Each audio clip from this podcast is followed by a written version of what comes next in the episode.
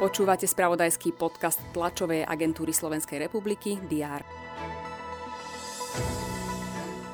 Schôdza Národnej rady bude po technických problémoch pokračovať v útorok 8. novembra.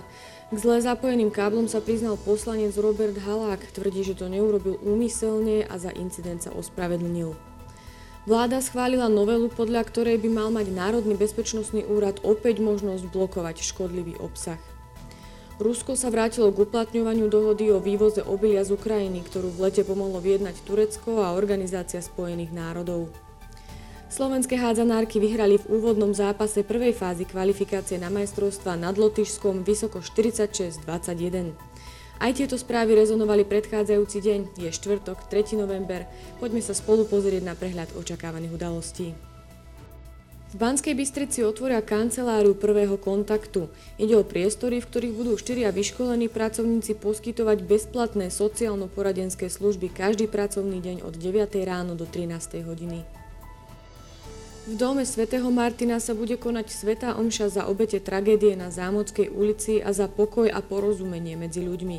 Celebrovať ju bude arcibiskup Stanislav Zvolenský, zúčastní sa aj, aj premiér Eduard Heger. Pozrieme sa na tlačovú konferenciu Ústavu pamäti národa. Priblížiť by mal 12. ročník Festivalu Slobody. Sledovať budeme aj rokovanie Rady RTVS či zasadnutie Mestského zastupiteľstva v Handlovej.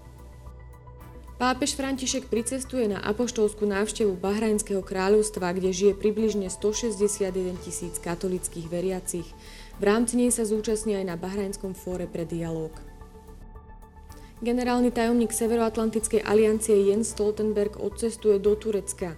Talianská premiérka Georgia Meloniová sa v Bruseli stretne s lídrami Európskej únie. Sledovať budeme aj zápasy Európskej konferenčnej ligy. Slovan Bratislava nastúpi proti Žalgirisu Vilnius. Počas dňa bude prevažne polooblačno, teploty sa budú pohybovať od 12 do 17 stupňov Celzia. To bolo na dnes všetko. Aktuálne informácie prinesieme počas dňa v spravodajstve TSR a na portáli teraz.sk. Prajem pekný deň.